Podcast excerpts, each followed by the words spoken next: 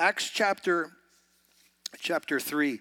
Um, I told you when we started this study, and this could be uh, somewhat self-criticizing, but I have no interest in informing you about the history of the early church. I know that sounds so bad. I leave that to teachers. Teachers should do that. I am compelled by this text for us to ask questions about what is the church supposed to be today. They have the same Lord, the same salvation, the same Holy Spirit as we do. They're seeing cr- crazy, ridiculous things that God is doing in their midst. And I just simply ask the question every time I come to the text God, would you do that here? Would you make this group of people, some 3,500 people, would you make us like that church? Like who believed things so deeply that we lived so differently than what comes normal? Would you make us a people of faith and of prayer who love each other in ridiculous ways? Would you make us like that? Would we be the kind of witness in our world that people would experience someone who goes to Gilbert and say, man, something's different about you. What is it? And we get to tell them, Jesus. That is my interest. I want to point to what God's doing there and drag us to that place. I want to inform our minds about what God is doing now and what He will do in our lives if we trust in Him. Um, I also love this about narratives like this in chapter 3. I am not a planner. I'm a reactor. Anybody know people like me? You avoid people like me because he's a reactor. I don't sit down and craft like, you know, on that uh, that second week in February, I'd like to be here doing this text because I think if we get there in February by March we could be I don't I'm not that complex. Somebody other than me planned for us to be in chapter 3. And somebody planned to do a baptism uh, today. I think the number today will be somewhere around 70 people. In um, yeah, that's good. In all of our services. And I thought to myself, okay, if God was going to do a strategic strike with a particular text to speak to the point of baptism to the variety of people that are going to come to a service like that, this should be it. This this chapter screams confession.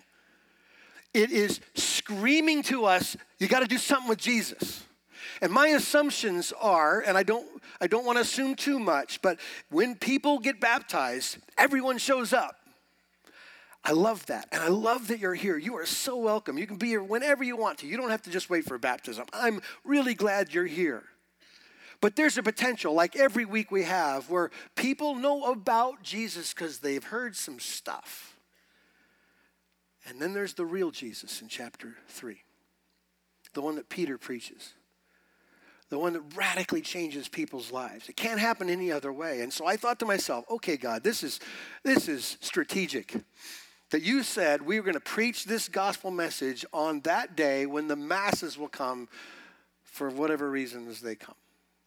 And so I, I want you to know that if you're understanding Christ and you confess Christ, then this sermon is going to ring in your heart. If you have learned and heard about him, he's more of a historical figure, then this is going to push on some of your paradigms. That's what we have in front of us this week. So I'm going to read this text in three parts because it's long, it's 26 verses.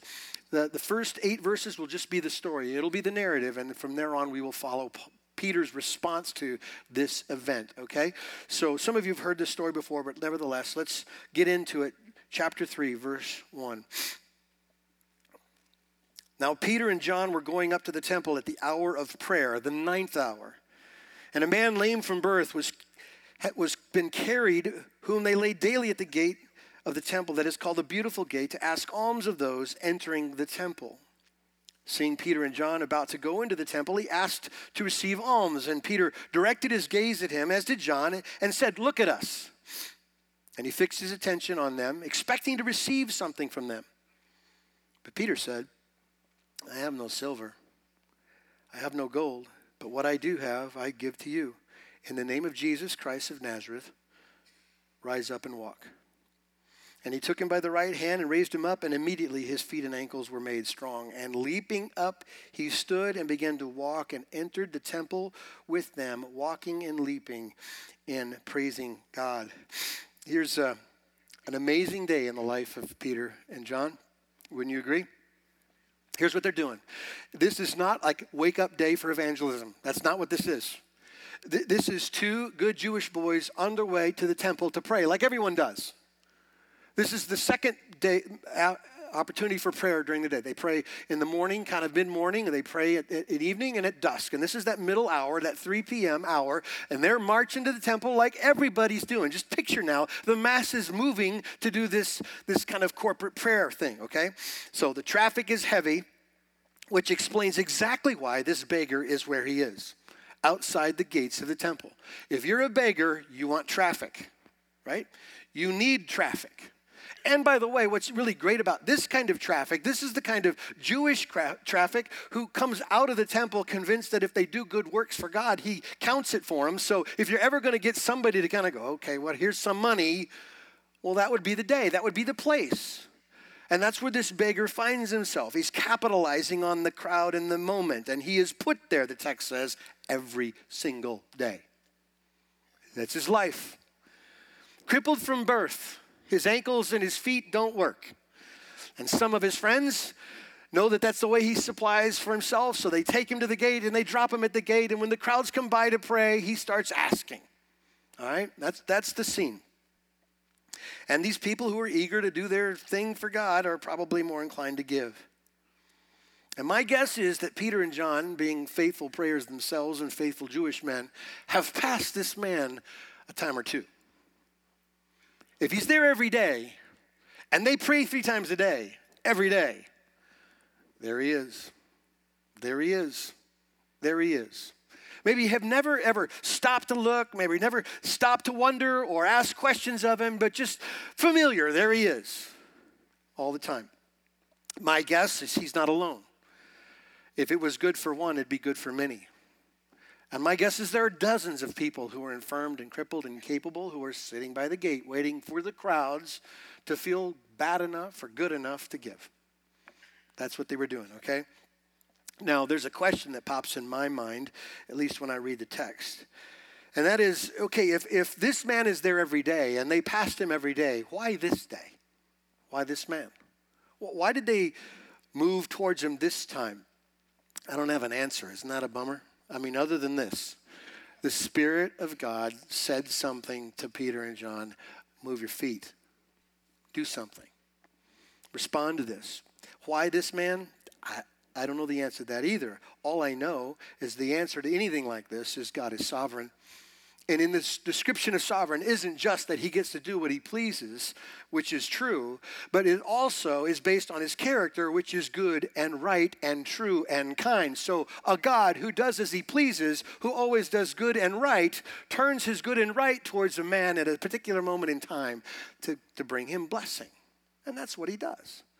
And he does great things when he moves that way, right? I don't know why some people get healed and why others don't. I don't know why you pray for friends or loved ones and say, God, would you, could you please? I know you could, would you? And sometimes nothing. I don't know why, other than this. He's always good, He's always right. He's always about His glory, and He's always for our good. I put all that together and go, okay, I just don't understand some things. And in this situation, you have the day of all the days, I don't know how old this man is, of all the days of begging, of all the days of his need, God shows up today in an amazing way for him, all right? And so Peter and John, based on, I think, the leading of the Holy Spirit, move towards this man who's crying out for alms. Money, please. Money, please. And my assumption, and I don't think I'm far from this, it's like beggars. They don't, they don't necessarily engage with you. They don't want relationship. They're just broadcasting. They want somebody to hear them. And if there's masses coming in, I don't think these guys looked at Peter and John and said, You two, give to me. They're just saying to everybody, Give me something. That's, that's what explains why Peter, when he actually turned towards him, he looks him in the eye and says, Look at us, because we're the ones who are going to respond to this. I know you're crying out to the masses, but I'm here. We're here, and we're going to respond to this right now. And so Peter says something in verse 6 that I think was the last thing this beggar wanted to hear, but the greatest dream he ever had. Because what he wanted to hear was, here's some silver, here's some gold. And the way Peter introduces himself to this man was, I don't have any. Now, if you're a beggar who's used to living on the little pieces of money people give you. You just want them to move on, get out of the way, because there's another person coming. But what Peter says is, I don't have what you're looking for, but I have what you need. I have, I have what you need. In the name of Jesus Christ of Nazareth, rise up and walk. I don't think this man had a clue what he just heard. I don't think he suddenly conjured up a whole bunch of faith to believe. God did a miracle. And Luke, who's a doctor who was writing this particular text, in his precision to try to tell us what was wrong with the man, identifies his ankles and his feet. They were the problem. Disjointed feet. His whole life, never able to bear weight. And Peter simply says, Rise and walk. And he takes him by the right hand and he lifts him up. And instantly, the text says, This man's feet and his ankles were made straight. And he stands up, okay? And he jumps to his feet and he begins to walk. This man who was crippled from birth. This wasn't, he didn't stretch, he didn't warm up, he didn't do anything. He got up and started bouncing around. Now, I'm 55 years old. You know what it's like for me to get up in the morning? This hip is out of place every morning and I roll a certain way, it comes in place, and I know I can walk. And then I put my feet on the floor, and it's like, ah, you, you got, old guys know this, right? Half an hour later, they wake up, and you can stand up. That's true. You kind of expect the man, whoever old he is, to kind of, I've never, I've never used these before. I've never bore weight before. Right up. Right up, jumping and praising the Lord, which is the truth of all biblical miracles. They are unexpected, they're instantaneous, and they're always complete. That's what God does with miracles. And by the way, beyond the reality of what's happening to this man, I love the picture of the good news that's happened to this man. If I just use some of the phrases, I'll make my point. This man couldn't help himself, could he? I mean, he had a problem that he couldn't fix. And spiritually speaking, not a single person in here can help yourself either. We try, though, in that religion. Here's what religion says work hard, try more, have your good pile at least be a little bit taller than your bad pile, right? That's what religion does but it doesn't work because here's what the scriptures tell us, okay? You might never have heard this before, but the prophet Isaiah says, from God's mouth to us about our righteous deeds, your righteous deeds are like filthy rags to God. So we call them righteous because we compare our actions to other people. And we can look left and right and go, man, I'm better than him, better than her. That might happen. But God says, no, no, no, no, you compare what you do to me, and I'm holy and perfect. And I know your motives. I know what you do. I know why you do what you do. And when he measures us like that, everyone falls short. But like this man, spiritually speaking, he couldn't help himself. We can't save ourselves. The, the man couldn't be helped by anything the world had to offer. Silver and gold wouldn't have fixed his feet. They'd just get him to the next prayer meeting. That's all they could do. And what the world has to offer won't fix your issues either. But don't we try? Come on now. If, if you're 30 years old, you got more scars than you can shake a stick at. Because all those scars represent all the efforts to find out if the world could fix the problem. Joy is what I want. I'll go fabricate joy. And how will I do it? I'll, I'll hurt other people, maybe. Not like intentionally, but they're in the way because I'm most important. And you get the damage from all that. Pleasure, pleasure is what I want. Well, you know what pleasure can do? Pleasure always starts on Friday, but gets really bad by Saturday morning. Isn't it true? We try those things. We strive. Some, some people go, and it's not that. I'm not a partier. I just work really hard. How much, how much work do you have to do to be satisfied? How much money do you have to have to not want more? The world can't fix it. The world can't make it right. You're never going to get to the end of the world because the world just offers a bunch of types of joys. And we buy into that. We go after it only to go, well, that didn't last very long, did it? That's a reality. And also, what this man heard, what we are going to talk about today is what's true for us in the good news. It's only by the name of Jesus that he is healed. It's only by the name of Jesus that anybody in here can be healed of your sin. In fact, we're going to find out when Peter keeps preaching in chapter 4, he says, There is salvation in no other name. No other name. Now, this might be where you go, I'm offended. Because you're, you're drawing this thing about you and God or me and God down to this exclusive, narrow line that eliminates all of my things, all the things I've done. Yeah, I am. Because He is. There is salvation in no other name, and no other name under heaven by which men must be saved is Jesus Christ. And this man would not have stood, his legs would not have been made straight without Jesus. And my crippled, broken, always stuck on stupid heart needs Jesus. Otherwise, I don't live. I can't think. It's exclusively Jesus or it's nothing else. That is the good news. Because if you come to Jesus, anybody, and always if you come to Jesus, you'll be saved. That's the promise, that's the guarantee. Now, this guy had every reason for a praise and worship moment. Um, he wasn't quiet. My guess is he was a little obnoxious, but I think he has every right to be a little obnoxious. Whole life with no feet, suddenly he's got feet and he is dancing and jumping around. My assumption is that some of the people in the temple are going, That's really inappropriate. You shouldn't be happy here. It's church. Calm down. Don't respond to God like that. Be like the rest of us sour. Sour. Okay. Everyone notices. Hard to deny. Look at verses 9 and 10. And the people saw him walking and praising God and recognized him as the one who sat by the beautiful gate of the temple asking for alms. That's the dude. We've walked by him a hundred times. He's been here for 30 years. We drag him out there every prayer meeting. That's him. And here's what they say and they were filled with wonder and amazement at what had happened. You should write in there and questions. Because wonder and amazement wasn't that they knew why. It wasn't like they go, well, that's amazing and giving glory to God. No, they, they were amazed they didn't know why. And they started sorting through what could have happened? What could this mean? Okay? And so, as the crowd, as it should, gathers around the miracle, Peter goes, Time to preach. They need to know. They need to know what happened here. Look at verses 19, uh, 19 11 through 19. While he clung to Peter, that's the crippled man or former crippled man, to Peter and John, all the people, utterly astounded, ran together to them in the portico called Solomon's. And when Peter saw it, he addressed the people Men of Israel, why do you wonder at this? Or why do you stare at us as though by our own power or piety we have made him walk? The God of Abraham the God of Isaac and the God of Jacob, the God of our fathers, glorified his servant, who? Jesus, whom you delivered over and denied in the presence of Pilate when he had decided to release him.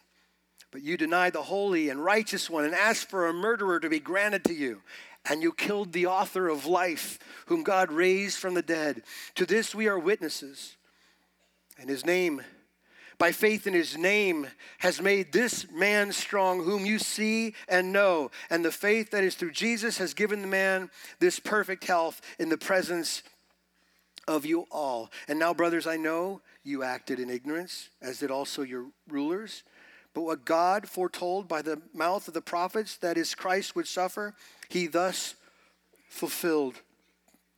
So just picture an amazing moment. It'd be like if I had a friend who was 30 years old who was infirmed, always infirmed, and he was miraculously healed.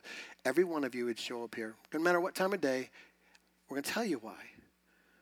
And they're there. They want to hear, they want to know about the miracle. And he also knows they're inclined to think that Peter and John had something to do with the miracle, which is like us too.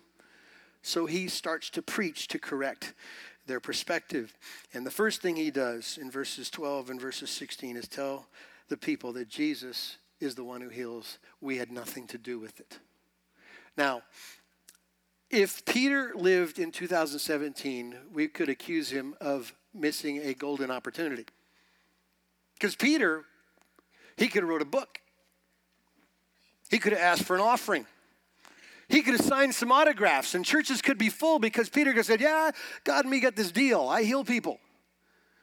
And if you come here, I'll do something for you. Peter just goes, No, no, no, no, no. It's Jesus. And let me tell you about this Jesus. It has nothing to do with us. You're looking at the wrong place. And all the people could see was the miracle workers. they couldn't see the author of life. And so he begins to unpack for them some things, right? He points these people to Jesus exclusively. And he encourages them to look at this miracle in a different way. Look at this miracle and find God. So, do you want to know why I think God, in his supernatural wisdom, had you come today? For that reason. I want you to look at this miracle and find God. The point of this story, beyond the reality of some man walking and receiving the blessings of that, is that what God offers in Jesus is amazing healing. And some of you need that today. In fact, all of us need that today. Agreed? So here's what Peter does. He really wanted them to understand who Jesus was. So he draws a contrast between the, the for the people to who they thought Jesus was and who Jesus really is. Which, which needs to be cleared up today. Let's be, be honest. Here's what the people thought of Jesus He is a dead, wannabe prophet who didn't achieve his goals. I mean, there was a splash, right? He came and did some stuff, and people followed him. But wasn't it just a couple of months ago we hung him? Didn't he die? Yep. But he also rose. He rose from the dead. And they thought of him as a dead, um, unfulfilled prophet. And Peter says Jesus was handed over to be killed. He was crucified on Passover week, remember? That Jesus. In fact, it's, it's the one that you, listener, you handed over to Pilate to be killed. Remember? You were there. This same crowd, these people now wondering about the miracle of the man healed, were the same crowd who were standing saying, Crucify him. Same group. They had disowned Jesus, they had called him a fraud and a blasphemer.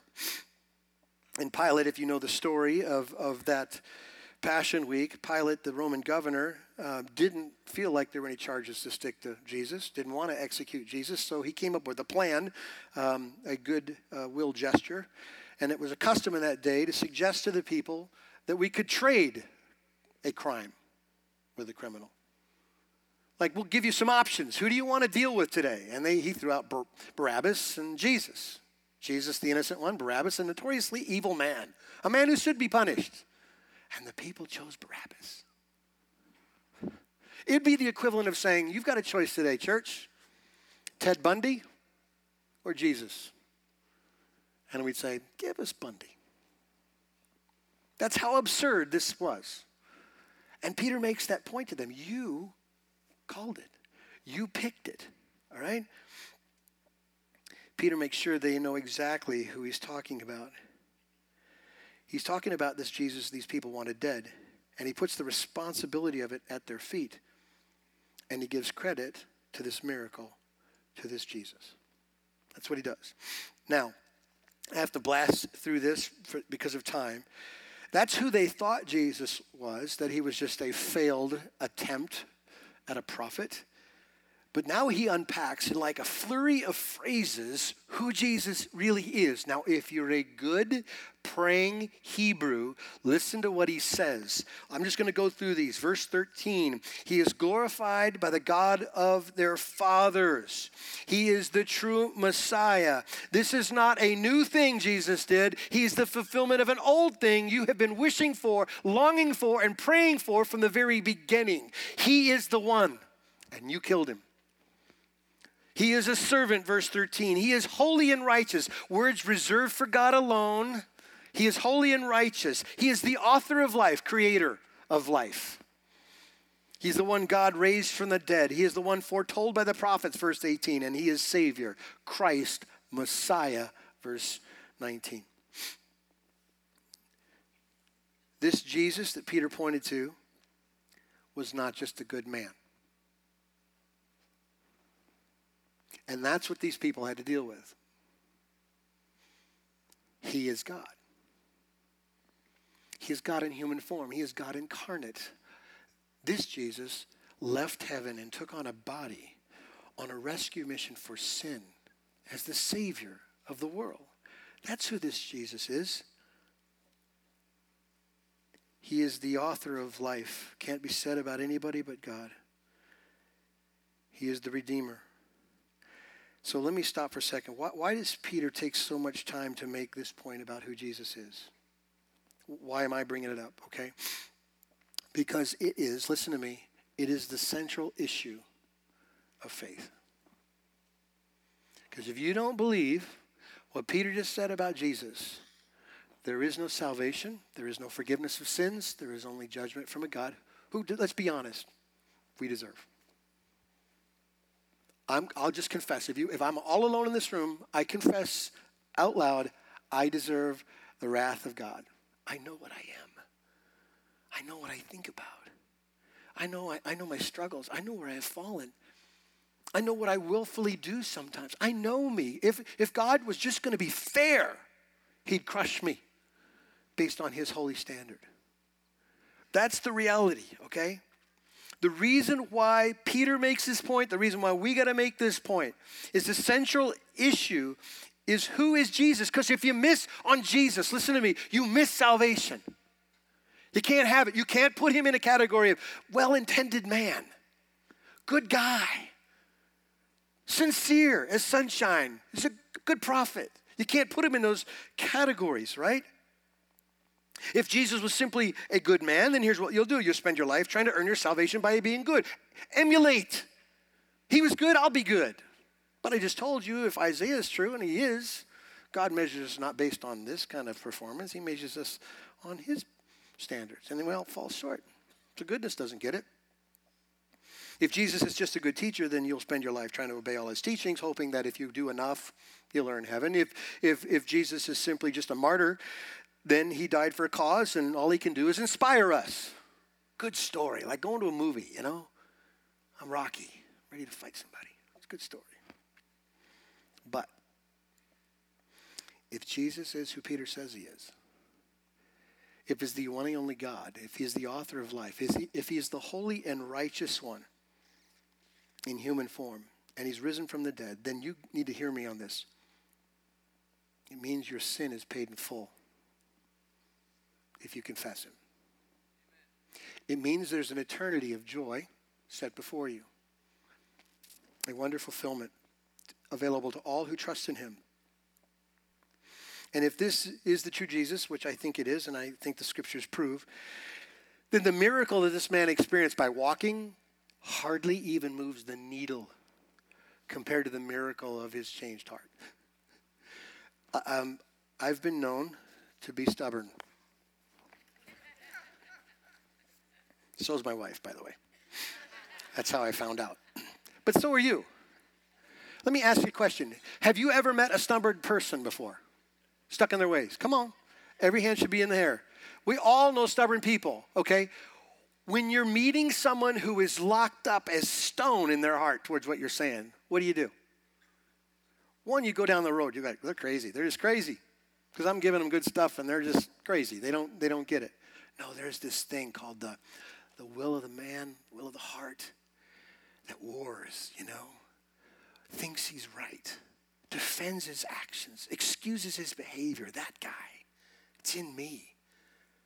That warring, selfish, stubborn soul. The greatest miracle that ever arrived on the planet was that God would take that warring heart and submit it to him. I'm just telling you, I'm telling you straight up, if God didn't do the miracle of straightening the brokenness of my heart, there's no way I'd believe.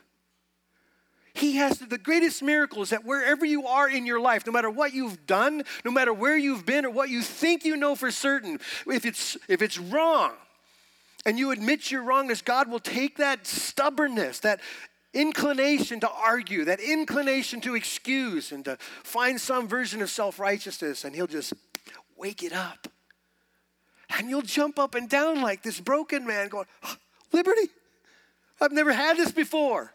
I've never walked before. I've never seen before. That is the greatest miracle. And in this man's life, I'm certain this day he wrote down in his journal, you know, February 2nd, walked but I'll bet in the big bold letters, he wrote, Jesus is Lord and he forgives sins. The greatest miracle anyone ever heard is his ability to transform us. Okay, let me get to the application. Um, hopefully, I have enough time. I don't, but that's okay. Um, verses 19 through 20, powerful. Listen, so, so I'm just picturing this crowd who comes because of the magic show, only to hear that they're guilty as sin in their actions. And then Peter lays out for them, the author of light, the holy and righteous one, and this is what he says Repent.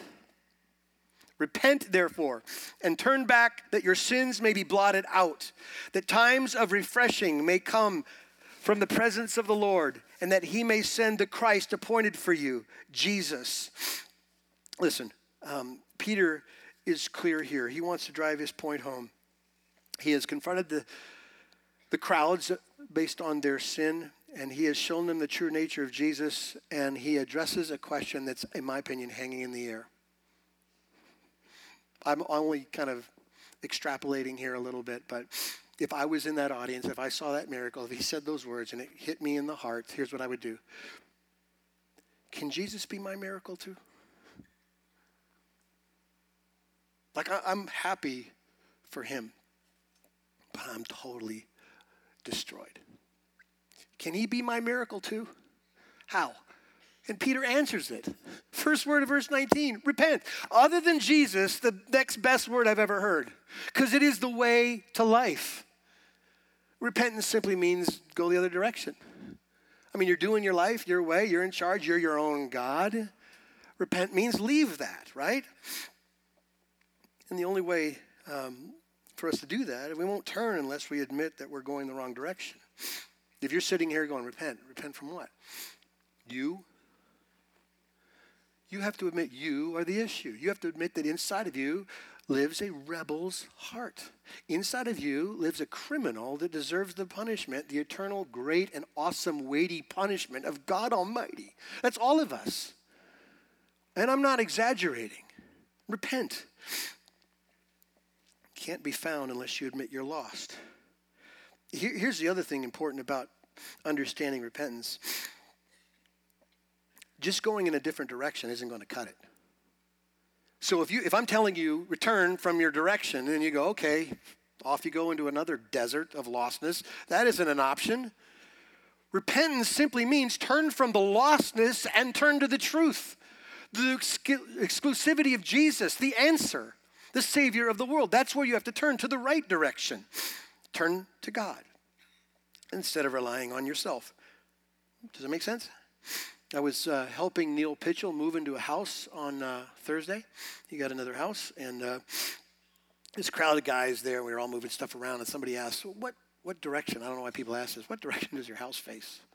I just remember going, "Sun's here, west." Right? And isn't that how we find our way? Determine where the sun is. Right? You want to go west? Head towards the sun. You want to go north? Make sure it's on the left. And vice versa. You just keep on going, right? Here, here's the principle. Here's the point I'm trying to make. Once you stop wandering and begin to follow the sun, you've stopped being lost. And you're on your way home. If you are chasing other things and other values and other loves and other affections and other gods, well, you're lost and there's no shot for you. If you chase the sun, if you go after the sun, then you have turned towards God. When a person stops trying to be good enough, instead trusts in the finished work of Jesus on their behalf, guess what? You've turned in the right direction. I can't be good enough. Where can I get goodness? Good enough for God. How about this? From God. If when a person recognizes the emptiness of their life, he begins to look in the Lord's direction. He's turned from his sin and he's moving towards home. Whenever a person turns away from their own efforts and instead relies on Christ alone, here's what Peter says. This is amazing now. If you like promises, if you're one of those people that tell me what God promises, well, here you go. Here's for you, okay? He says in verse 19, amazing. Repent therefore and turn back that your sins may be what? Blotted out, erased. David, called a man after God's own heart, he had a lot of good going for him, but he had a closet. Okay? And it's been written for us murderer, adulterer. Here's what he said As far as the east is from the west, so far God has removed my transgressions from me. Grace does that. Okay, don't raise your hand because this is the part you don't want to admit. How full is your closet?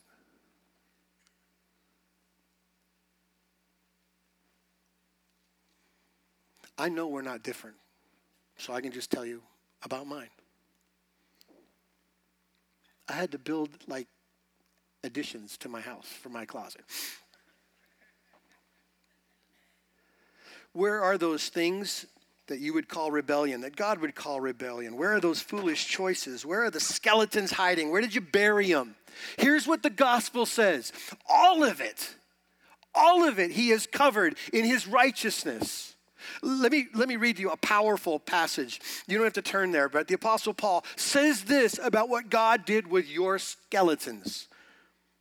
And you who were dead in your, your trespasses and in this uncircumcision of your flesh, all your sin, God made alive together with him, having forgiven all of our trespasses by canceling the record of debt that stood against us with its legal demands. This he set aside, nailing it to the cross. The first time I read that, I pictured it. I don't know if that's fair, but I did. Here's what I pictured. Like, what if God actually wrote down my offenses? What, what if God just said, when you're born, Tim, I'm going to start keeping count. I'm going to write down your offenses. Every time I actually did a proactive evil deed, or every time I tried to do something to get credit for it, a motive of self, right? I did a good thing for the wrong reason. My list runs out of paper. And here's what the text says God took that ginormous list and he took it to the cross and he nailed it there. And the blood of Jesus covered all the accusations, all the charges, all the skeletons, all the problems, all the weaknesses, and all the failures. He covered it all. So if you've got closets and if you have additions like I do, I'm telling you, in Christ, he remembers it no more. No more.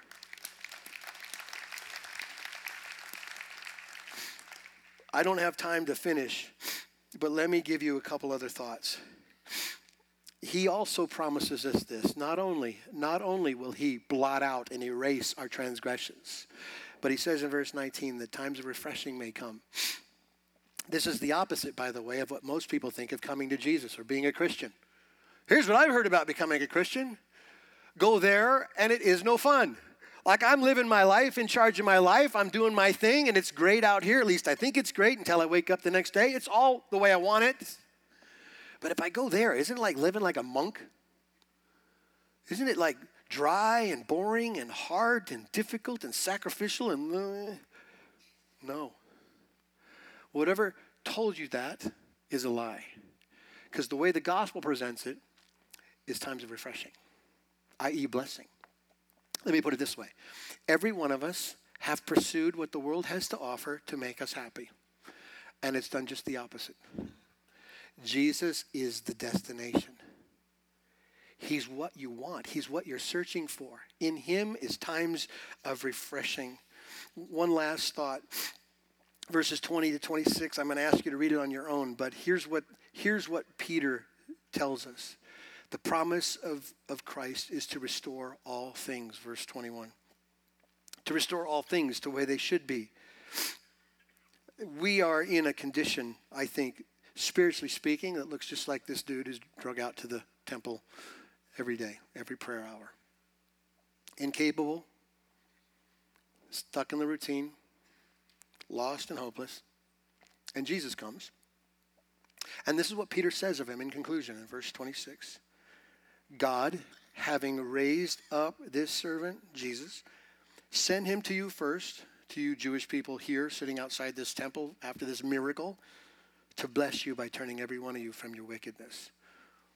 Jesus is here this morning, and he's offering you the same thing. He will take your wickedness, he will cover it with his righteousness, and you will be free. You will be blessed if you repent. Now, I love how strategic God is. Of all things and all places that we would be on a day like this, this is what he wants you to hear about how wonderful Jesus is. And if you come to him with your crippledness, he'll heal you, I promise. Let's pray. God in heaven, thank you for Christ, for our Savior and our healer, our Redeemer. Thank you for his work on our behalf, for the perfected, completed actions on our behalf. God, I pray uh, this morning that those words would sink into our soul and that, God, you would uh, you, do a work. I, I got to believe there's some in this room who have maybe heard about the particulars of the good news. And the, for the first time, I, I, pray, God, you draw them. You draw them. You do the miracle of restoring their crippled heart so they would walk in freedom in Christ. For the rest of us, Lord, if this is a reminder or repeat of the good news that we believe, I pray that it moves our soul deeply, that we'd be more carried away like the healed man about the goodness of Jesus.